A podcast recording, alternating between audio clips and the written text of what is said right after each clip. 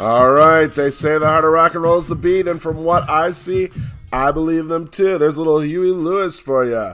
This is Kylie Gable, and I have a horrible cold, which is giving me nothing but a top 40 radio disc jockey voice from the 80s, and uh, probably not quite appropriate for feminization, but we're going to do the best we can.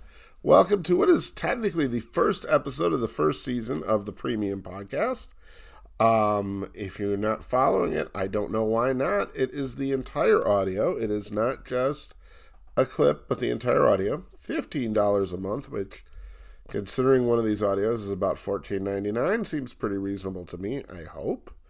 And uh, all the same content, all this witty, wacky Huey Lewis humor, and the complete audio. And today's audio is from Shayla Aspasia, who has uh, graciously done for us part five of Feminized by the Neighborhood Girls. There are exactly six parts, so only one part to go. It's starting to get good. All right, here's Shayla Aspasia with part five of Feminized by the Neighborhood Girls. Just tell us the truth, she said. Are Cindy and Jana Sutherland feminizing you? She said. What does that even mean? I asked, wrinkling my brow. Are you wearing panties right now? asked Yolanda. We're not going to judge you. Of course not, I said. Guys don't wear panties. Well, then can you please just drop trow and show us? asked Monica. Then we'll be out of your hair. I can't do that. I don't want you all seeing my underwear, I protested. Come on, Dave, said Tracy. It's no big deal. It is to me, I said. I'm sorry, but I'm not wearing panties. Now, if you'll excuse me, I need to go to class. Hold on, said Monica. Nobody blames you. They tricked you or something. You just show us, and we can put a stop to this. I pushed past them and went to my class without even looking back. A disturbing thought came to me, though, as I made my way through the still crowded hallway. If I admitted I was at that very moment wearing girls' underwear, everything would be blamed on the girls who did this to me. I mean, even a popular teacher had been put in the same terrible situation. I wouldn't be considered a freak. I'd just be part of the evidence showing that Mr. Alday was innocent of being a pervert. I could be free from having to be anybody's bitch or maid. Yet here I was fighting tooth and nail to not reveal anything. Was I too embarrassed to admit it, or was it something else? As I spent more and more time with the girls, had I grown to enjoy being their little feminized pet? The thought terrified me, even as I waved to Matilda and Cindy and caught up with them for a friendly word before heading to class. This was my new normal. I know people had to find it strange to see the standoffish lump in the back of the room now rushing to catch the two of the most feminine girls in the school for girl talk. I was only beginning to see what a threat I was to the high school social order. My grades really started improving, and I was much more focused in my classes now.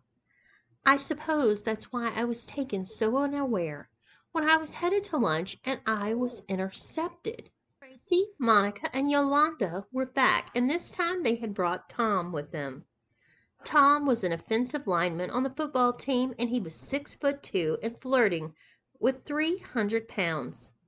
He wasn't the least bit fat, and I was pretty sure he could curl my weight with either arm. Danny, said Tom, the girls said you ran away from them earlier. Yeah, I guess I just don't want a bunch of girls looking at my privates, I said.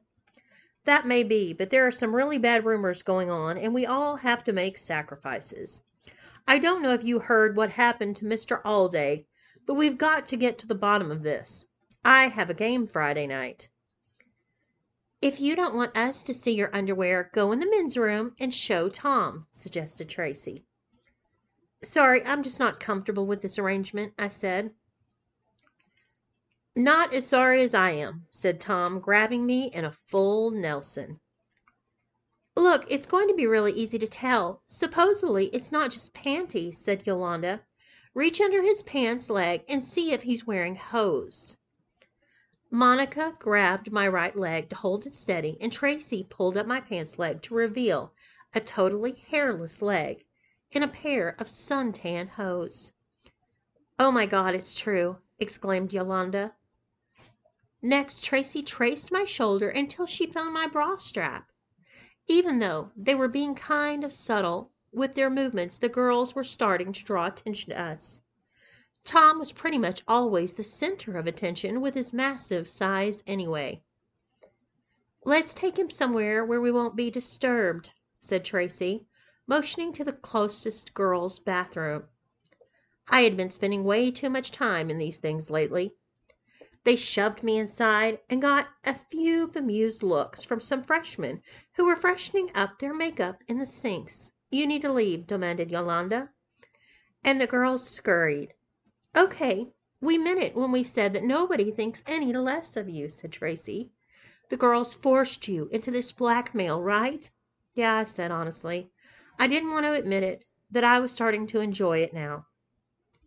See, it's not like you wanted to wear any of this stuff, but you can't help stop these girls. You want to do that, right? Yeah, I guess, I said. Great, said Monica. We need to document what they did to you. Tom won't let anyone else in here, but we need you to strip so that we can take pictures. Pictures? I practically screamed. That's how they blackmail me. If I wanted people to see pictures of it, they wouldn't have been able to blackmail me. I get it, said Tracy, but this isn't about you anymore. If they're doing this to teachers, where will it stop? Let's just get this over with, said Yolanda. I want to, but but what? You can't honestly be trying to protect those girls after what they did to you. No, it's not that, I said. With their bruising football player bouncing standing guard, it was pretty clear that I wasn't getting out of the bathroom until they let me out. That would require me doing what the girls wanted. I was humiliated. They already knew what I was wearing and really just wanted I just wanted out of here. Does my face have to be in these? I asked. I'll tell you what, said Tracy. We need at least a few with your face for proof, but you cooperate. We'll keep them to ourselves and we'll take others without your face in case we need to share them. I'm sorry this is so embarrassing. I hesitated. It's not your fault, said Monica, caressing my right shoulder. There's nothing to be ashamed of. I went ahead and took off the bra. I could see the girls staring curiously at the cups and I was sure that there must have been a rumor about me taking hormones. I turned my back to them in discomfort. Pants, too, said Yolanda. She was the one who had the camera. It was one of those cheap Instamatic things that tourists use. I stepped out of my clothes, leaving me in just my bra, panties, and hose, and painted toenails. I was beginning to wonder what pose they'd put me in. But then Yolanda started snapping pictures, and I remembered they weren't blackmailing me, and I didn't need humiliating pictures. They just wanted proof. You can put your clothes back on, said Yolanda, as she used up the last picture on the roll. You don't have to wear those ridiculous panties anymore. I didn't really bring any male underwear, I said, as I pulled my pants back on over the panties. Well, suit yourself, I guess, said Tracy. Thanks for the help. Do you know who else they got? Got? You mean dressed, I said. Yeah. What other guys are they making wear panties? said Tracy. No, I really don't know their names, I lied. Even without my help, they had no trouble tracking down the others. Adam was more than happy to tell them everything he knew. I noticed things had changed after school that day. Lisa had heard that there was a big shoe sale going on at the local mall, and she insisted on taking me. Matilda was following along, and when we went out to the parking lot, Lisa's pride and joy was the car she had. But somebody had spray painted bitch on the passenger side door and slut on the driver's side. There was other superficial damage like a broken car antenna. What the hell? asked Matilda. Those bastards! exclaimed Lisa. I'm so sorry, I said. It's not your fault, said Lisa. Maybe it wasn't. I couldn't really know but just the suggestion felt like I took a baseball bat to my conscience. Those assholes, exclaimed Lisa. Why can't they just leave it alone? Hey, did any of the other girls drive? asked Matilda. No, Tyson doesn't have a car, and Cindy and Jan are only a few blocks away, said Lisa. You don't think they'd go after you all, do you? I asked. Whoever did this may have just been pissed at Lisa. But it could be a chicken shit sissy. I wouldn't put something like this past Adam, said Matilda. It has to be one of the sissies. Why would somebody do this? said Lisa. Well, what about Mr. Alday? I asked. I don't think Mr. Alday is responsible, do you? Well, not directly, I said. Some students are really pissed about what happened to him. Wait, said Lisa. What students? How would anybody even know? Well, some students even were asking me. There's a lot of rumors about what you did, I said. Who was asking questions? asked Lisa. Hold on, interjected Matilda. What about the lockers? Huh? I said. We should check out the lockers. They may have been hit as well, said Matilda. Okay, said Lisa. We're not done discussing this, though, Emily. Sure enough, we rushed inside to find Jana and Cindy at their adjoining locker, cursing up a storm. Across the two lockers, in still wet black spray paint, somebody had written the letters C U N T S. They got Lisa's car too, said Matilda. That sucks. That sucks. At least we won't have to pay to get the lockers cleaned, said Cindy. What in the hell is going on? asked Tyson, arriving on the scene. I heard about the lockers. They really did a number on them. They got Lisa's car too, said Matilda. Well, watch your back. I imagine we're next, said Tyson. Not if we have anything to say about it, said Jana, kicking her locker loud enough to leave a dent. Young lady, snapped Mrs. Willoughby, poking her head out from the classroom at the disturbance. That locker is school property. I'm sorry, said Jana. Did you write that? What are you doing? asked the elderly teacher, who always seemed about a year away from retirement, but was still one of the best math teachers in the school. Of course she didn't write it, said Tyson. That's horrible. Who would do such a thing? said Mrs. Willoughby. I don't know, but when we find them, said Tyson. Watch the language, interrupted Lisa. Well, when you find them, kick their ass, said Mrs. Willoughby, before ducking back inside her classroom. Emily, you were saying that people were asking about us. What do you know exactly? asked Lisa. I got approached by some students. I don't know their names, but I've seen them around. They wanted to know about rumors that they had heard that you all had put me and another guy in panties, I replied. What did you say? said Jana. This has to be connected. I didn't tell them anything. They asked me this morning, and I denied it, and then rushed to catch up with Cindy and Matilda. You remember that, right? Yes, said Cindy. It seems weird that they'd be asking questions, and then this would happen. I'd kind of assumed that the guys would be too embarrassed to admit what we did to them. Well, maybe not, said Jana, or else somebody saw something. Something is bothering me, said Matilda. Why didn't they do anything to Tyson or me? Give them time, said Tyson.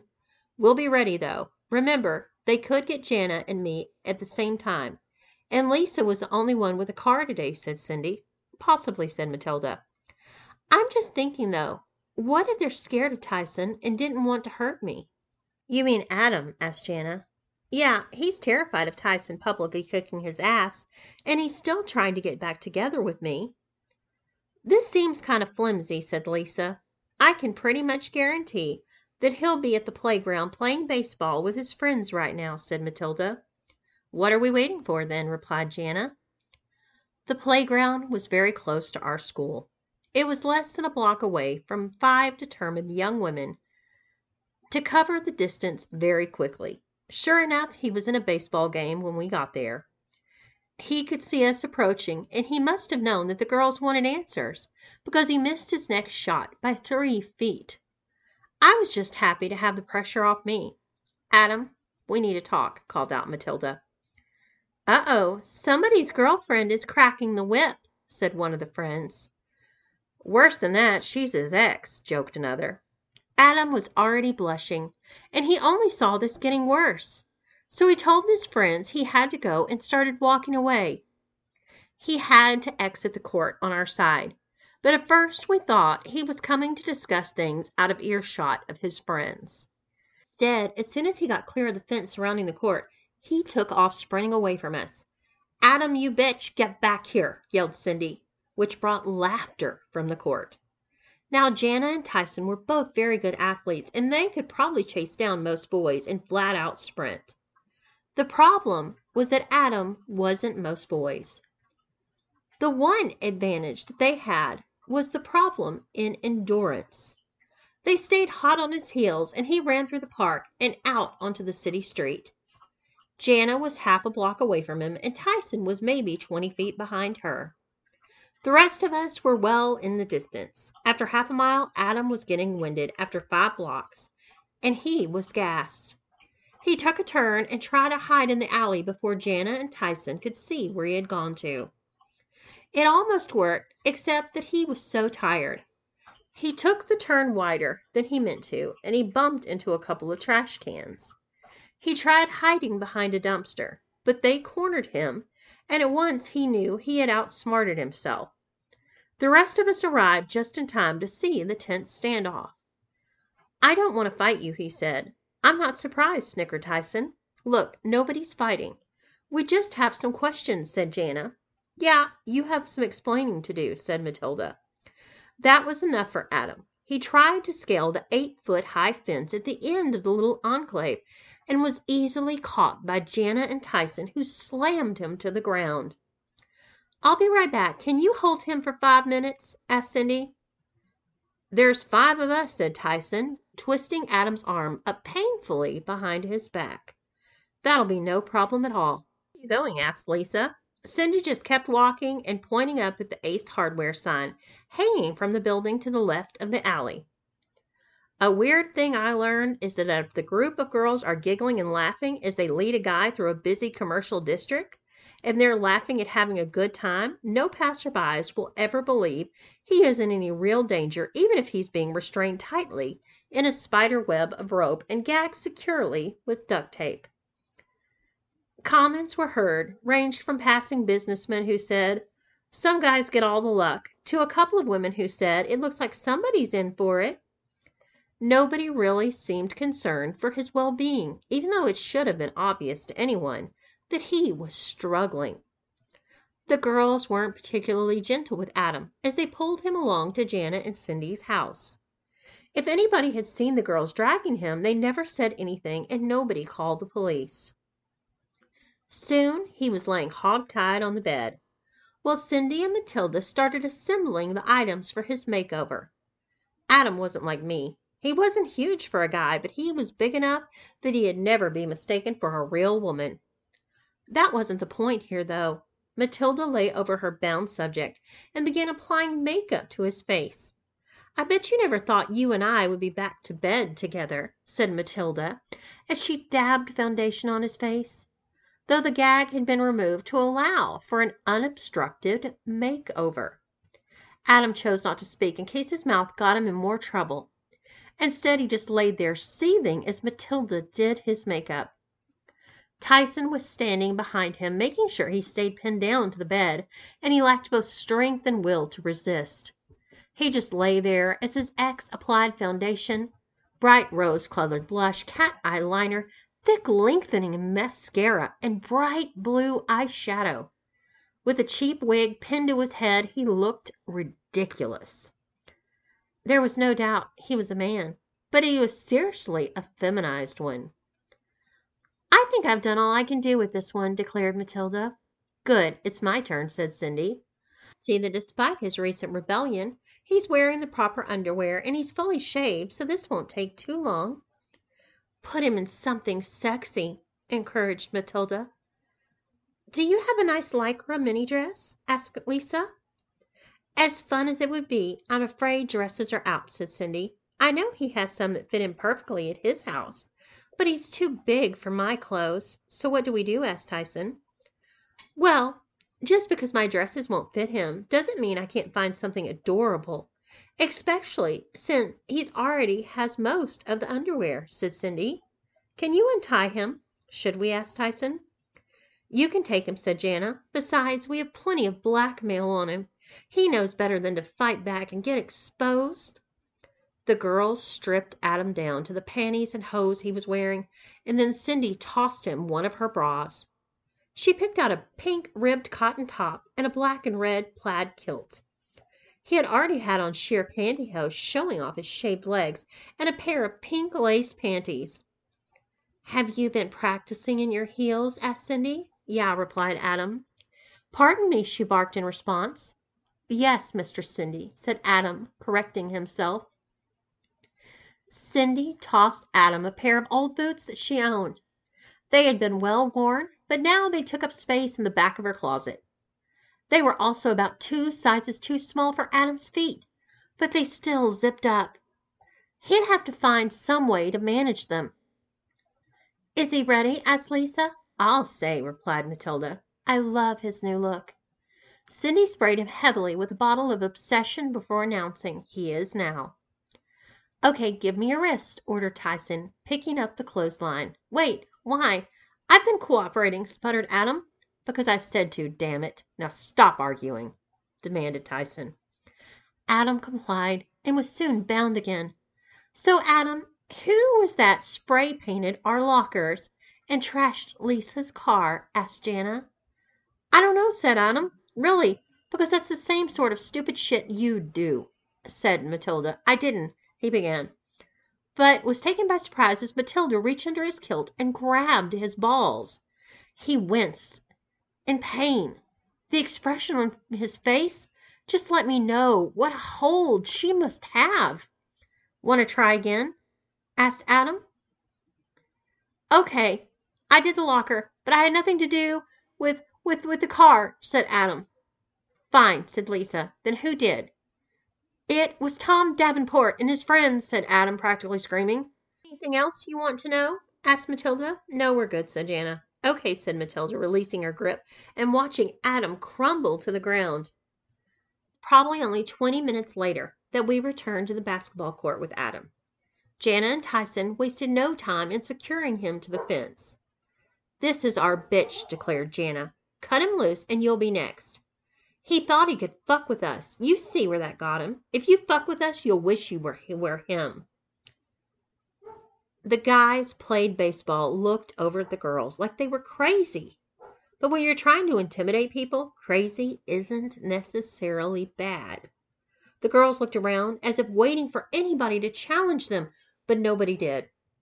Tom and his friends just bided their time going through the motions of a baseball game, which ceased being much interest the moment their friend had been tied to the fence.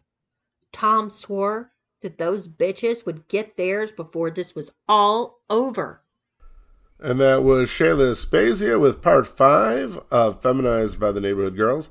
I apologize because right now my dog Chance is barking his darn fool head off. I guess it's appropriate because Shayla is the wonderful person who gave me Chance and a nicer dog I've never had, except maybe his sister Tango. But um, sorry about that. Anyway, uh, I hope you're enjoying the uh, podcast, whether you're listening free or premium. I will uh, have a link to joining up to the premium podcast in the show notes. It's Feminization Boudoir Premium is pretty much what it's called. And uh, I, I like both podcasts, and I'm going to continue supporting both. And whichever one you're doing is fine with me. Uh, it's been a tough week between the cold, my back, a couple other things.